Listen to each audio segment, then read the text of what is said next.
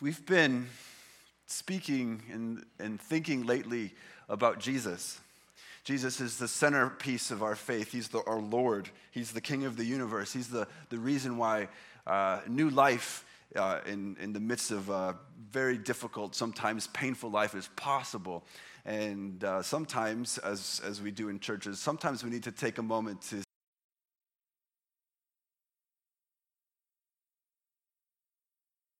lived and walked on this earth and became our Lord? Or are we sometimes uh, maybe off of trajectory? Uh, have we missed him? Have we forgotten him? Have we forgotten who he is and what he has for us? And so this year at Grassroots, we're taking the whole year.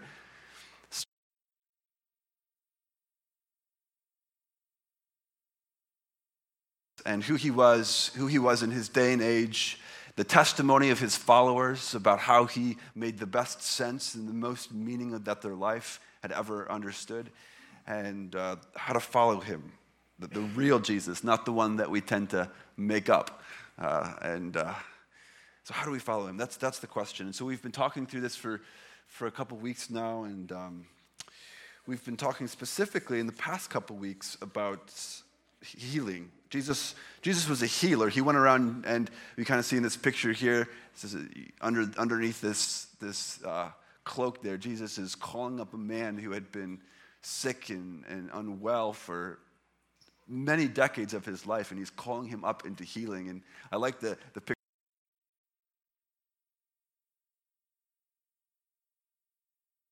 Jesus, you're not going to be able to heal him. Of course, Jesus does. So, and we'll get, we'll get to that story in good time. That, that's not the story we're talking about today. But as Jesus went around proclaiming himself as king, king of Israel and king of the universe, if we really get into the kind of historical context of his day, we see that Jesus was more like a political candidate going around staking his platform than he was a wise guru or a religious teacher.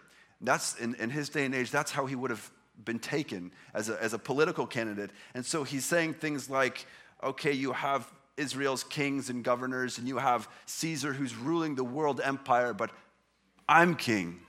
Follow me. And he's got to back that up, right? Because if I came to you today and said, um, All right, today I announce to you that I am now, as of this moment, Prime Minister of Canada. There's, no, there's been no election, none of that. I, am I'm, I'm Prime Minister. And I said, now uh, follow me, and actually, in, in a couple weeks' time, I'm going to send you out all across Canada to let people know. Would you, would you do it? Probably not. Uh, no, you wouldn't. um, but for Jesus, he was, that's what he was doing. That's what he was saying. And he had to back it up, right? He had to give some sort of evidence that he was, was king. And so he went around doing signs and wonders. And it's not just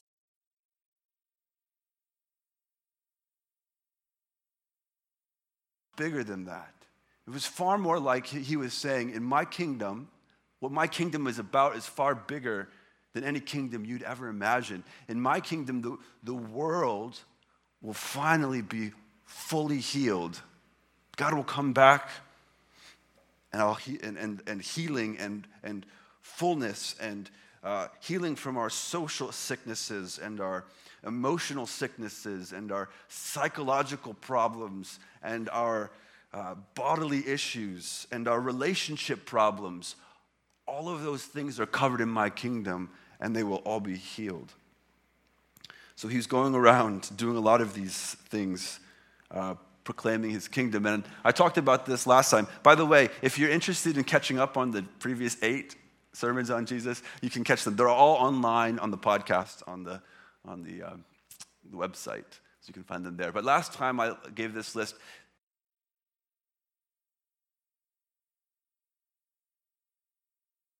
was healing people who are demon possessed. He was healing various sicknesses, fever, dropsy, which I didn't know what that was last week. I've Googled it since, uh, is the, the retaining of fluid. The retain,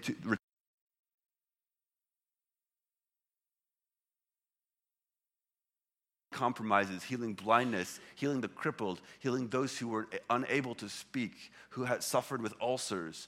They had inability to hear, that withered hand, uh, personal and emotional, people who were in destructive lifestyles with destructive impulses and unwise living. He healed them and brought them out of that. People, and we talked about this last time, people who are caught in deep cycles of unforgiveness. We'll talk a little bit more about that this week. People who were so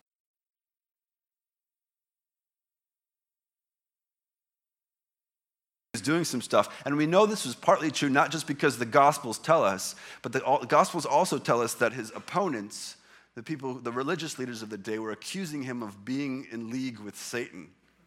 So he'd go and he'd heal someone, and they'd be like, Well, we don't agree with his teachings. We don't understand the God he's giving us. So if he has this power, it must be from the devil. That's what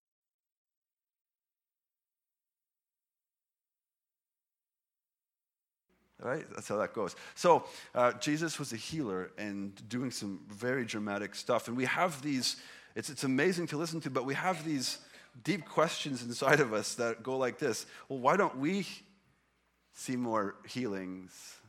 Why don't we see more miracles? Why can't we do what Jesus was doing? Is it that we don't have enough faith? Is it that we don't have enough power? Is God still strong enough? Does he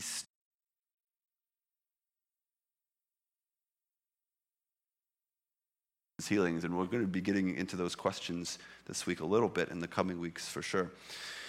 Um, so last week we talked a little bit about this, this point here, the deep cycles of unforgiveness.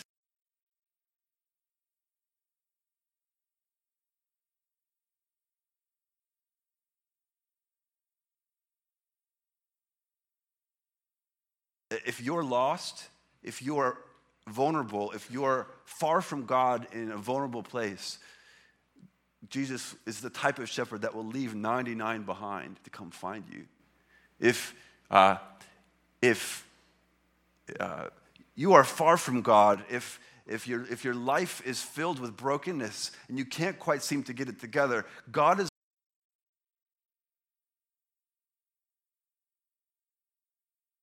He'll say, yeah, I'll, I'll find that someday. This is the type of God that lights a lamp, overturns everything until he finds you. And uh, finally, the third story was this, this great story that we, we, we think about with uh, a, a, father who had two sons, and one of them uh, was a renegade son and basically spit in his father's face and went off to, to live and uh, wasted all of his life and came to deep brokenness. And the God that we follow is not the God who has his arms crossed, I told you so kind of father. He's the type of father that any sign of movement back towards him will be met with deep compassion and a running towards us. And this is the type of God that helps us understand this connection, this very real.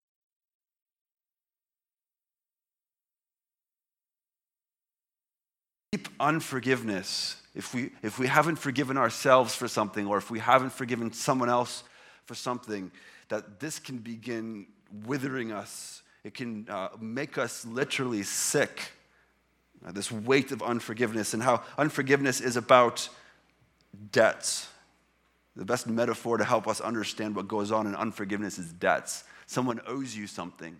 They've stolen something from you, and it may be monetary or physical, but it may also be emotional or relational. Someone has taken something from you, and you can't you can't forgive them. And, um, and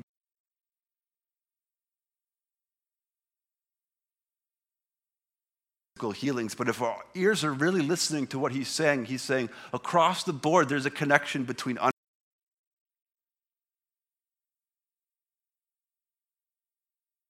our only response and our only response to be freed from the weight of unforgiveness that causes emotional and sometimes even very physical sickness, is to say to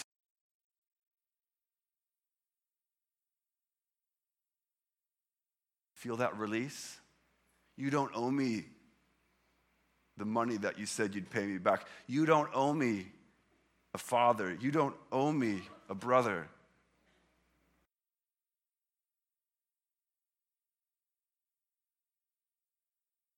Just to stress this our sins and other people's sins account for a lot of our brokenness. Right? I don't think anyone would disagree with that. Just take a moment. Where is the, are the places of your own life where you feel deeply broken, deeply hurt, deeply wounded, and a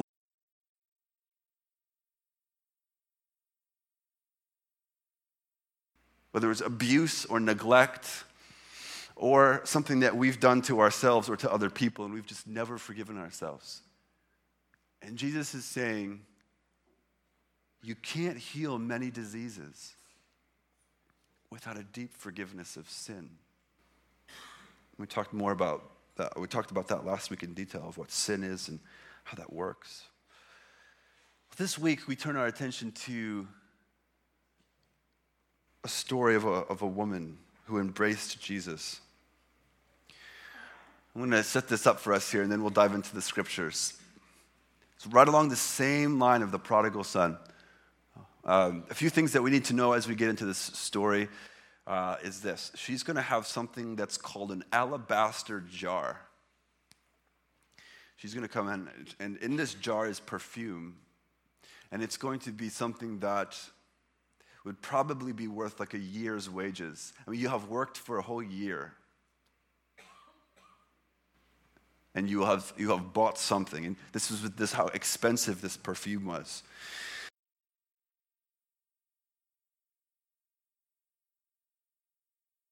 A religious leader. He had Jesus over for dinner. It was a dinner party that we're walking into here. Simon the Pharisee was a guy who was concerned about purity about people being holy and whole and obedient to God. And you know what? Jesus that was Jesus' platform as well as a candidate. He wasn't going around telling people, well, whatever you do, I'll write a blank check. He was going around wanting healing and purity and obedience and following God as well, but he was doing it in a very different way and with a group of people that the religious leaders had no interest in.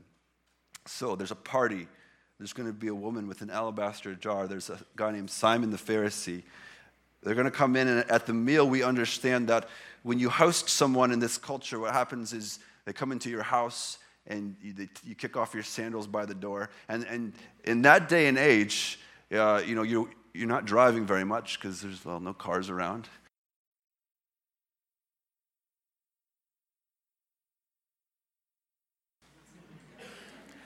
And you come in, and a good host is going to have some water there to help you get your feet clean. Uh, a good host is going to give you a kiss. I don't know how that all worked out, but that's the culture, Middle East, the Middle Eastern culture. And, um, and even at some points, as you know, and I don't know about hair.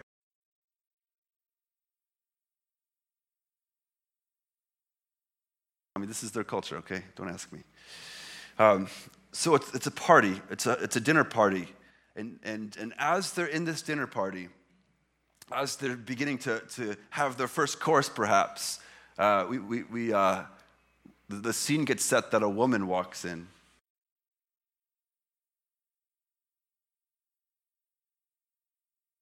Jesus had been, been uh, this, this healer, this great king is in town, and uh, she's going to break all sorts of customs and norms to get herself to the healing presence of Jesus.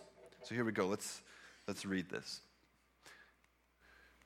When one of the Pharisees invited Jesus to have dinner with him, he went to the Pharisee's house and reclined at the table.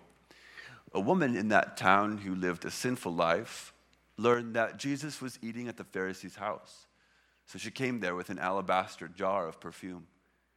As she stood behind him at his feet, weeping, she began to wet his feet with her tears. Then she wiped them with her hair, kissed them, and poured perfume on them. When the Pharisee who had invited him saw this, he said to himself, If this man were truly a king, a prophet, he would know who is touching him and what kind of woman she is, that she is a sinner. Jesus answered him, Simon, I have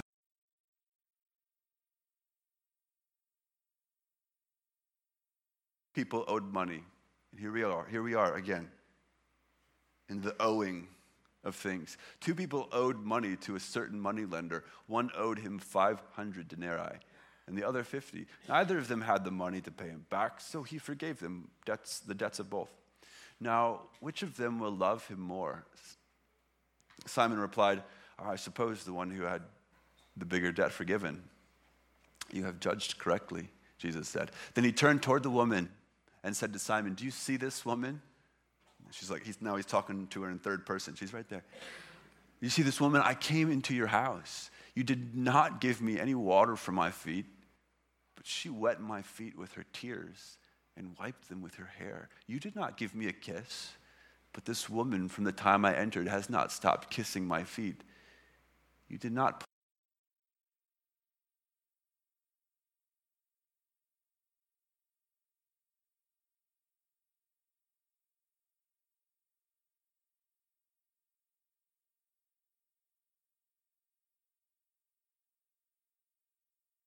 intimate story.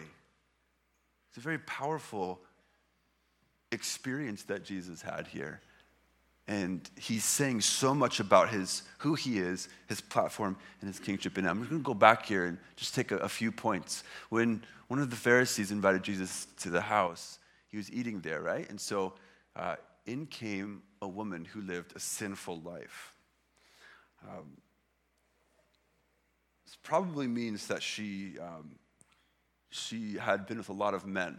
That's pretty basically what that would have meant in that, that day and age. Uh, someone known to have been with a lot of men. Um, and in a way that probably spoke to her own brokenness, her own abandonment, her own abuse or neglect as a human being that brought her into a place where she had to, for whatever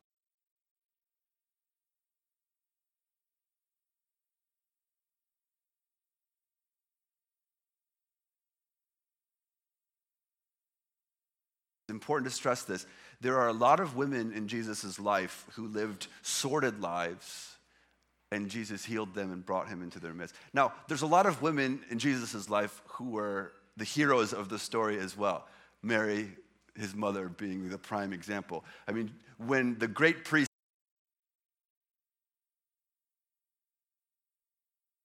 Gabriel came to him saying, I have a plan for you. His basic point was, prove it to me. Like, prove it to me. It was this great moment of unbelief. When the angel came to Mary, Mary was basically like, even though this is going to ruin my life, do unto me as you will, God. Mary is a major hero in the story. There are a lot of great, great uh, men in Jesus' life as well. Uh, um, some of his disciples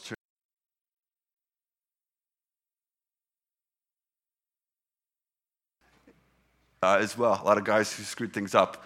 Um, so I think that I just want to mention that as we go into this story because it's easy, I think, in our own culture, our own society, to just begin thinking that Jesus is talking about all women.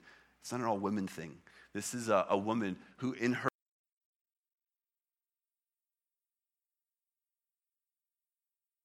particular woman who was very broken and uh, she had lived a sinful life.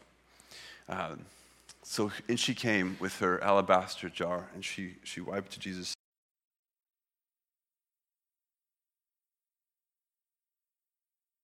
Parable about someone owing something to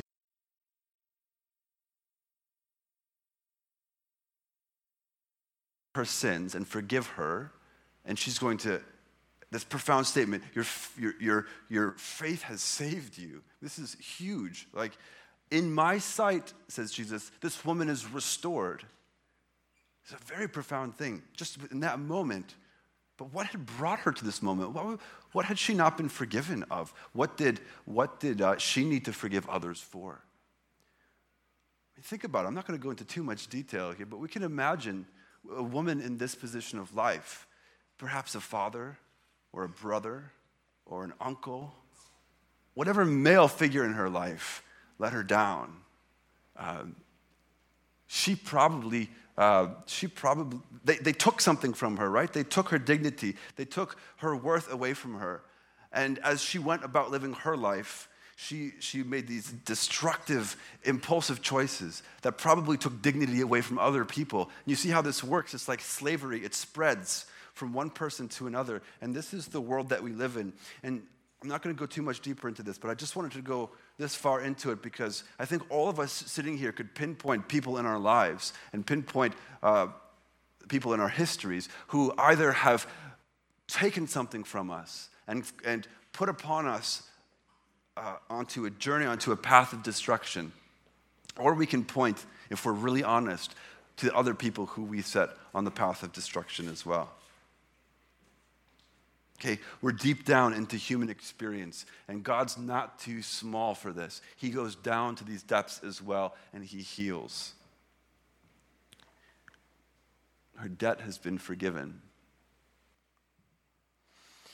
Therefore, at the end, I tell you, her many sins have been forgiven, as her great love has shown.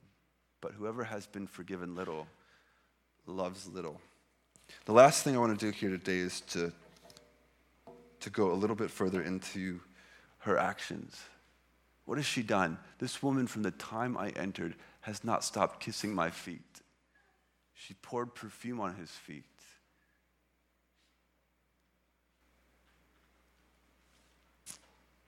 and she embraced him with a great love. Then Jesus said to her, Your sins are forgiven. The other guests began to say among themselves, Who is this that even forgives sins? See, this Jesus is saying, I want to heal this woman. She's got lots of problems, but I've got to go to the very heart of the matter. Um, I got to go to the, the complex of her sins. And then Jesus said to her, Your faith has saved you. Go in peace. And today, as we continue to, to dive into this message, this, this man, this king, this person that we follow, we have to ask ourselves about our own emotional and personal healing. We all need it. Like if you walk into a church community and you leave with the impression that everyone has a kind of a righteous, put together life and it's all going well for them, you're just seeing their clothes or their hair or their smile. You're not see we, we all have deep personal and emotional healing to, to go through. And that's part of why we follow this Jesus, because he offers it. He's powerful enough to give it. And we have to ask the question, well, what does it look like?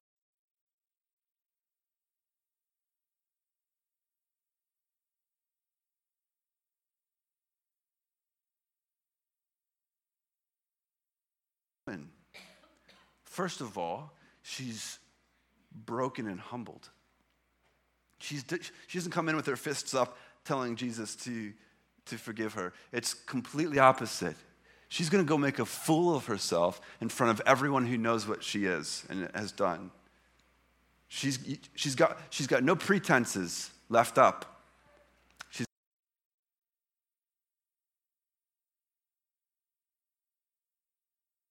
With the same humility, with the same brokenness, with the same realization that if we're going to ever be healed from the thing that sickens our life and sickens our mind and sickens our hearts, we've got to get to Jesus. And we, partly we do that on, on Sunday mornings. I mean, we're, we're here uh, to rejoice and to praise, definitely. But we're told in the scriptures that even though God is everywhere, He's all over the earth. Can, he can be found in every, in, in every corner of the world says Psalm 139. You can't go far enough to get away from him. Somehow, when his people gather in worship, he, mysteriously his presence is thickened, his presence is, is more palpable. And so we come on Sunday mornings, and we're not just here to have a social club. It's nice to have friends, and it's nice to um, have support in this journey, this faith journey. But we come, and the, the music and the, and the preaching and the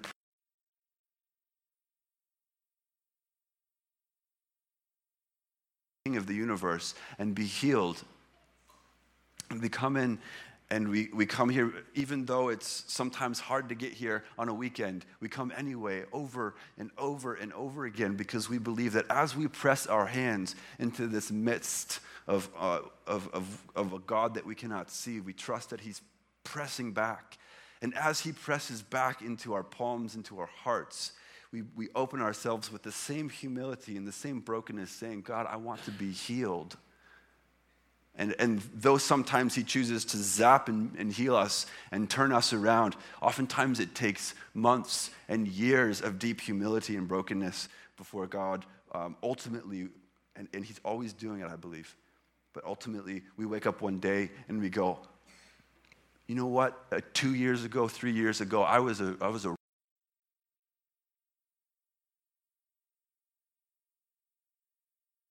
That's true for us today as well. You know, we, we, we come into this place and we ask ourselves, what would it look like, or what does it look like in, in the community or, or in our personal lives to wet Jesus' feet with our tears? Hear that? Tears. You know, I've, sometimes I push my eyes right here and turn, turn, when I'm starting to cry, get the tears back in the ducts. You know, like hold it together. We need to cry. We need to wet Jesus' feet with our tears in our, in our brokenness and humility. And I cry. My daughter said to me yesterday, Daddy, do you cry? It's like, oh, I've failed somewhere. um, I've cried a lot in my life, but mostly it's in a safe spot where no one else can see me. We need to bring ourselves into the presence of God in our own lives, in our own houses, in our houses of worship, and we need to cry the tears uh, that bring us in humility and deep need to Jesus' presence. Now, I know there's a lot of us in this room today. We mentioned earlier that there was a funeral in the community yesterday. That's why the flowers are around. Going forward from this point on, as a community of grassroots, um, there's going to be a lot of need for emotional and personal healing. I believe that some of that will come through crying and getting it out and crying. And, um, but we, we need to constantly come into the presence of Jesus who will soothe us and give us our safety and give us um, the, the space it is, the space that we need to be healed. He will heal us. He, he's a healer. That's one of his major traits. She kisses him I'm not sure what it is to kiss Jesus when you can't see him or touch him. Uh, but it is taking a step towards him and expressing your love and, and your, your honor to him as a king. Whatever, what does that look like in your life?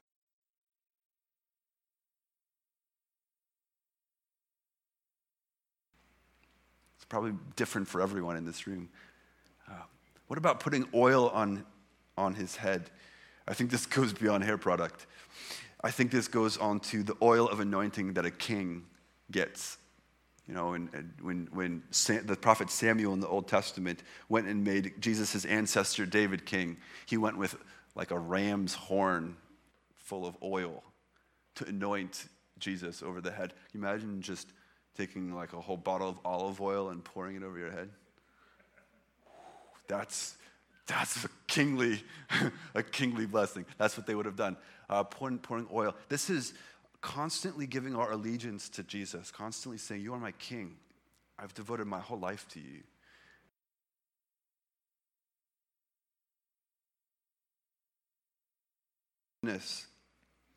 To the healing that Jesus has for us. Um, I can attest in my own life, um, I've got a lot of brokenness that still needs healing.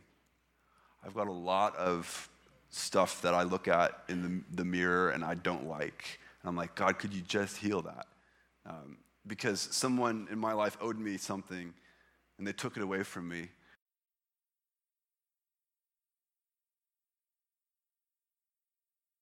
My track record, and I think I took a lot of stuff from a lot of people. But I've been at this healing thing for 10 years or so now.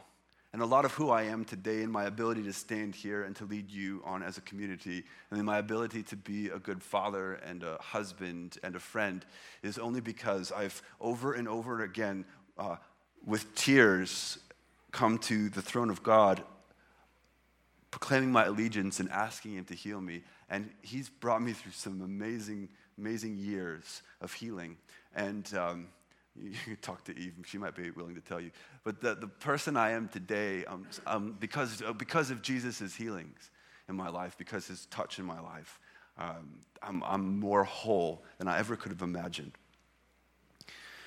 So um, that's, my, that's my thought for today. What does it look like to take, to take the cue of this woman who courageously came into the presence of God and found deep healing. Woman, your sins are forgiven. Go in peace. And ultimately, when we have healing, that's the conclusion a deep, settling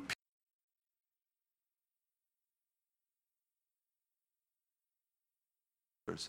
In the healing that God gives personally, uh, a great peace pervades.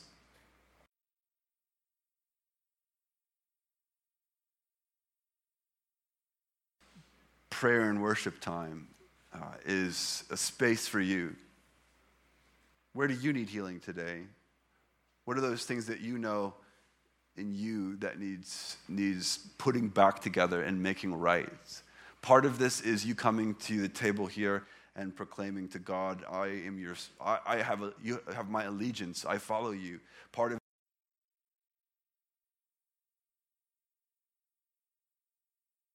needing healing. It's putting that in God's hands in this moment.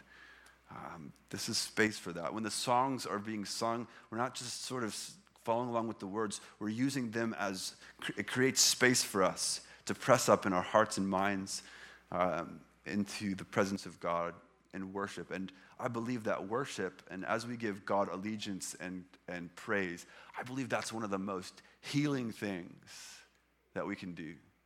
So every, every week, every Sunday, the, the space is here to do this work. And uh, I'm delighted to be part of a worshiping community. So as we turn our attention to this table, as we do every week, we do it because Jesus uh, instructed us to. He said, This is my body, which is broken for you. It's one of the last meals he had with his followers. This is my body broken for you. The point is this Jesus is looking each one of us in the eyes and saying, I know you're broken, but I'm going to become broken too so that you can be put back together. This is my blood shed for you. I'm going to suffer the greatest suffering in all of the universe that could be imagined so that you can be lifted up from your suffering. So we come every week. He says to do this dip the, the bread into the, the wine, the juice in this case, and, um, and take it in. Take this to be in, in, your very, in your very DNA, so to speak. And so here we are once again at the table. I'm not sure what it is God has said to you today or what He's inspiring in your hearts, but I know it's probably something. Um, so, whatever it is today that God is saying to you or inviting you uh, to say to Him or to, to say to one another or to bring into His presence, I invite you to do that now at this table with his broken body and his shed blood. So the table is set, and everyone here is welcome.